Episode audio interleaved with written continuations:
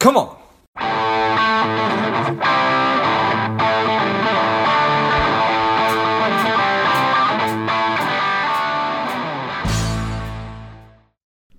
Welcome, Lifeblood. This is George G, and the time is right. Welcome to our monthly book club, and welcome our author, strong and powerful David Bahnsen. Welcome, David. Well, thanks so much for having me. Good to be with you. Yeah, excited to have you on. David is the Chief Investment Officer of the Bahnsen Group. It's a wealth management firm. His newest book is There's No Free Lunch 250 Economic Truths. David, tell us a little bit about your personal life, some more about your work, and why you do what you do. Well, like you mentioned, I run a private wealth management firm. We manage about $3.5 billion for clients with offices in New York City, Newport Beach, Minneapolis, and soon to be Nashville, Tennessee. And in my spare time, I enjoy writing books that reflect the things I most care about in ways that are hard for people to, I guess, necessarily connect the dots. I do think the books I write are connected to what I do. Uh, this book on economic truths um, certainly is ideological, and yet I think there's profound application in how people think about capital markets, how we go about investing money at my firm. But more than that, because economics is to me the study of human action, I think that the book has a lot to do with what people do uh, in their lives to sort of fulfill their own dreams, pursue their own interest, and how that goes about making for civil society and social cooperation along the way. And so, even though it's not directly investment insight oriented, it has a lot to do with kind of the macro picture of how a society works or ought to work or is capable of working. I think we're getting away from a lot of that, and the book to me is meant to bring us back to some of those basics. Well, I appreciate that. Was there a triggering point, a tipping point, a light bulb, something get under your skin? What was what was the motivator for actually writing it? Yeah, I guess you could argue that a light bulb got under my skin because um, there was a mix of there was a mix of sort of illumination and yet at the same time irritation um, look, I don't believe that a lot of socialists are going to read my book and say, oh, I don't want to be a socialist anymore. Um, it's not necessarily intended to go change Bernie Sanders' mind. Um, I would love it if that happens. I think that the foundational truths of the book serve as a very persuasive counterfactual to the socialist position. But my frustration actually lies with a lot of people on the political right uh, of which I am one, um, yet who I think are arguing for free enterprise sometimes inconsistently, sometimes um, illogically, and, and often without a real foundation. They're arguing more emotionally or impulsively instead of with a kind of set of principles in mind. And of course, the funny thing about principles is that once they're there and in place, you don't really have the option of turning them on and off as suits you. And I think that in the um, social dynamic we're living through right now, where people are worried about a lot of young people migrating away from free enterprise, I don't think that we're going to convince them with the arguments that people have been using. Um, the notion that free enterprise is a more efficient allocator of resources. Well, that is true, and I do believe that. But that isn't persuasive to young people who have bought in emotionally to the idea that free markets don't care about people or that free markets um, create winners but also create losers. Uh, I want us to make the argument that free markets have to do with freedom and have to do with the dignity of the individual and have to do with individual agency and responsibility. And so there are foundational reasons to believe in a free society and those reasons are often being ignored, and that's why I wrote the book. Got it. Well, I certainly appreciate that. Do you think? So I always struggle. I think, okay, what I see on the internet is is is one thing, but what's really happening in the real world is that different. So you believe that there are a lot of young folks out there who are who are falling into, I don't want to call it a trap, who are thinking this way. Yeah, but you know the thing is, is I don't believe that there are a lot of young people who love socialism. I, I think that they might answer that way in a poll or a survey, or if they're, God forbid, um, humanities professor at college asked them. But I think that their uh, alleged fondness for collectivism or for some greater form of central planning in the economy um, is more a byproduct of an emotional distaste they have for what they understand about free enterprise. And so I try to contextualize that. And I think that if someone right now is roughly 30 years old, they were entering a young adulthood right around the time of the financial crisis. And more or less, the bookends of their experience and their so far kind of limited taste of adulthood is watching mom and dad almost lose their house, this total significant washout in the economy around uh, excesses that, that took place. Um, I happen, I, my very first book, by the way, Crisis of Responsibility, was about the financial crisis. And I do make the argument that the excesses that took place to cause that crisis which has been the key defining moment for young people and what they understand about the economy, but that those excesses were governmental and Wall Street, but also Main Street. And so the narratives that have been written by the right that it was all the government's fault or the left that it was all Wall Street's fault, I think both give Main Street a pass. And in my book, I suggested there was actually a significant cultural and moral failure from Main Street in the crisis. But regardless, young people saw this awful event. They then go to college, take on a quarter million dollars of debt for a degree that gets them a job back at the Starbucks they were working at before they went to college, or an entry level job at a company that might have taken a long time to get. And it pays them okay, and they've worked hard, but they certainly can't afford to buy a house because those houses that their parents almost lost 13 years ago have now gone up in value so much that they're totally unaffordable. And everyone sits around talking like that's a great thing. And they have this massive student debt to carry. So, my point is contextually, young people have not had a great experience in young economic life. Now, of course, I would argue that every single thing I just said is not the fault of free enterprise. It is the fault of not enough free enterprise, of excessive regulation, of excessive cost controls, of a variety of circumstances. But I certainly do understand that from their vantage point, they see things that um, don't add up. And there is a certain defense or tolerance of crony capitalism that I think is poisoning the well for real free enterprise and then causing people to look at a Bernie Sanders who's a very effective speech maker, who's uh, his oratory skills, his passion, his authenticity, they're pretty compelling. You then get an AOC on the younger side who's fashionable and presentable and and um, has an effective way of reaching people with social media. And so these AOCs and Bernies become a little bit more shiny object-ish than they would have been otherwise when you combine that with the current context. I, of course, find all of it awful, but I want to empathetically make the case for why the cause of human flourishing is actually going to die in the socialist context, and the cause of human flourishing is going to live brightest in a free and virtuous society. Well said. So, I've been thinking a good amount lately. I haven't come up with anything necessarily. I've just been thinking about it, David, about narrative. And it seems like uh, within the last maybe five five years or so, there's been so much talk about telling your story and having narrative. And now that's that's that's not that it's displaced truth, but to a degree it has, or maybe that's what I'm thinking about. So when you write your book, there's no free lunch, 250 economic truths. How do you how do you think about truth? And then how do you because to tell a story you need to be able to tell a narrative right? So how do you balance that? How do you think about that?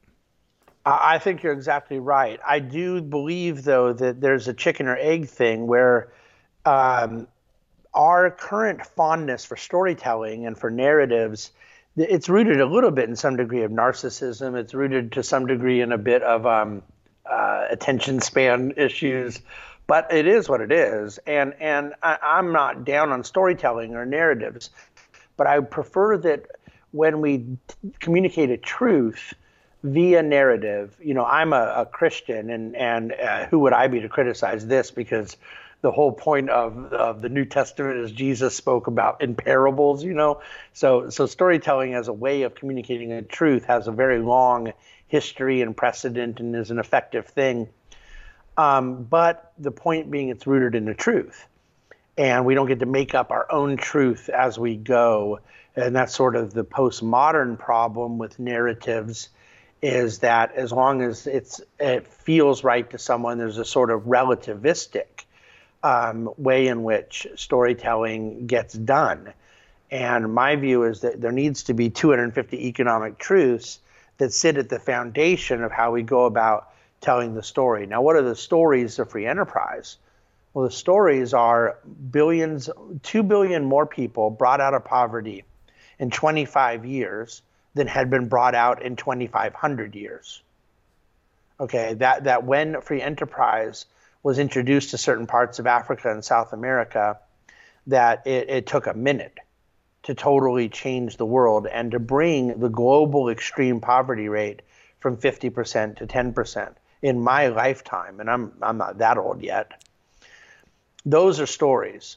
Um, I think the story of uh, vertical mobility that one does not stay in the same income level or wealth level forever I actually, for a number of reasons, maybe because I do find narcissism so unattractive, I generally hesitate using my own biography. I wrote all of Crisis of Responsibility and tried really hard to not have to delve into it.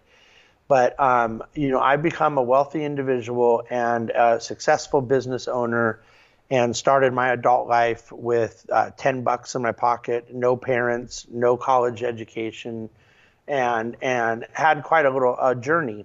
And it, and I don't say that to you. Um, you might be the first uh, podcast I've ever said that to, as a matter of fact, and, and I've done thousands of interviews in the last ten years.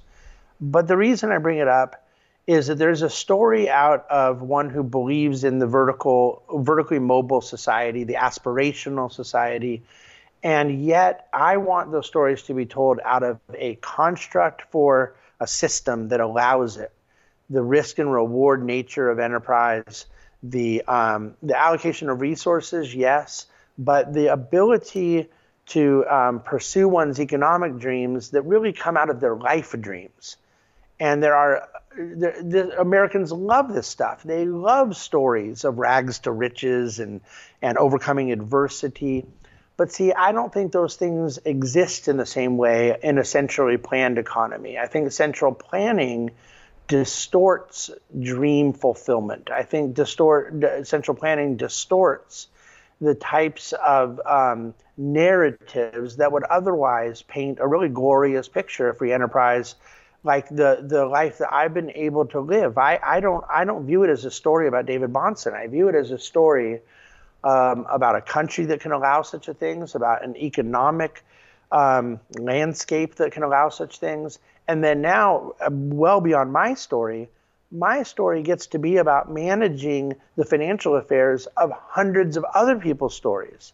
And those stories are a daily inspiration of the magic of free markets, of, of the um, reality of the human person, that, that God made us with a dignity that we can overcome adversity in life, that we can accomplish great things and that we can be uh, we're living in this era where everyone holds a, a phone in their hand and and they take for granted that this one little phone it you know when you go back over time all the matter all the material construction that's in that phone has existed for thousands of years. And now we can get our recipes and our weather reports and communicate all over the world in five seconds with this device. Why because of the knowledge and ideas that flow out of free enterprise. And that when we uh, are able to impute knowledge and ideas into physical matter, that we can do incredible things. and that is a that needs to be told narratively, but we have to do it out of a foundation of um, the truths that make up the I, I guess the principles that make up the system of thinking. Nice. So break us or share with us how how the book is actually broken down. So I did categorize it by um, I compartmentalized by different categories, but I put them in a certain sequence that was important to me. I start off talking about human flourishing as the aim of economics, and move into human action is what economics is actually studying and then kind of go through a number of different categories that are application oriented you know minimum wage laws taxation monetary policy and the way i do it is i take a quote from a generally famous economist or philosopher or thinker many of uh, which are, are have been dead for 300 years many of which are still with us today um, but then I curated 250 quotes from various thinkers and economic leaders, and then add my own commentary on each and every one. And so essentially, it's meant to be kind of a daily economic devotional reading, if you will. And um, I, I, think I think it helps in bite-sized nuggets to give people uh, access to those foundational truths so your recommendation on, on how I should read it. Yeah, I like the idea of people reading it, you know, one or two uh, a day, um, and then kind of having that time to reflect on it, think about it, capture it a little. I do happen to know there are plenty of people so far that have been reading it all the way through, and and you know that that is perfectly fine as well. But there's something about it as a sort of daily. It's written in a way that I think someone who reads it as a daily reflection might get a little more out of it. Nice. I love it. Looking back, how how how long did it take you to write? Um, the the writing wasn't the hard part. It was the curation of all of those quotes. I didn't use a research assistant. I did it all myself, and and that was a lot of work um, to kind of have to sift through you know hundreds upon hundreds of different quotes. A lot of which I just gathered organically. I'd be reading something and and, and find a quote I loved and then kind of translate that over. And um, but yeah, I mean, it, it, was a few months of uh, putting my my you know pen to paper with my own commentary, but the collection of quotes was the more labor intensive part of it. Yeah, yeah, I certainly do imagine. And do you do you enjoy writing?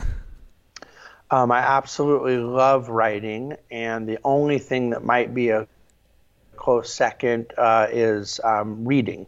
And so either reading other people's writing or writing my own writing, um, those are the, the two things I enjoy most in the world. Yeah, you shared with me that you wake up early in the morning. Do you have time that you block for reading and writing throughout the course of the day? Yeah, that's pretty much what I'm doing each morning from 3:45 until you know the day starts. Is uh, a significant amount of reading in in my world. Research is very important on the investment side. So that careful, um, concentrated, and quiet time to be able to reflect on bottom-up market research or top-down macroeconomic research. Um, I try to read about 100 pages of market research every morning, Oof. and then I do a fair. I write a daily investment commentary at thedctoday.com and by 6 a.m. every morning, about 80% of it is written for the day. And then I write a weekly macro commentary called dividendcafe.com. And um, that I, I really focus on the writing, and that's a Friday morning exercise. So I'm a creature of habit, and that's pretty much my routine. I love it. I love it. 345, David. Amen. Yeah. Well, thank you so much for coming on. Uh, where can people learn more about you? You gave us a couple of sites, and where can they get a copy of There's No Free Lunch 250 Economic Truths? Um, we, ha- we created a special website for the book called nofreeluncheconomics.com, nofreeluncheconomics.com. And not only do we keep all of the different, you know, podcast and video clips and, and media coverage, but there's a lot of excerpts and blurbs from other, you know, mucky mucks about the book there. And on right on the homepage is the link to go to either Amazon or Barnes and Noble or wherever someone wants to buy it. Simon Schuster has has you know uh, done a pretty good job getting the book at every bookstore as well. And so whether people are brick and mortar shoppers or or Amazon or Barnes and Noble, it's out there, and um, the book website will give plenty of more information as well. Excellent. Well, if you enjoyed this much as I did, show David your appreciation and share today's show with a friend who also appreciates good ideas. Pick up a copy of There's No Free Lunch 250 Economic Truths wherever you buy your books, but go to nofreeluncheconomics.com and find all the information there and also get signed up for his daily newsletter, his weekly newsletter, and imagine what's the uh, firm's website, David? Uh, thebahnsengroup.com, and I'm sure they'll see the spelling of Bahnsen in your show notes. yeah. And that is the Bahnsen Group, B A H N S E N group.com. Thanks again, David. Enjoyed it thoroughly. Thanks so much. And until next time, keep fighting the good fight. We are all in this together.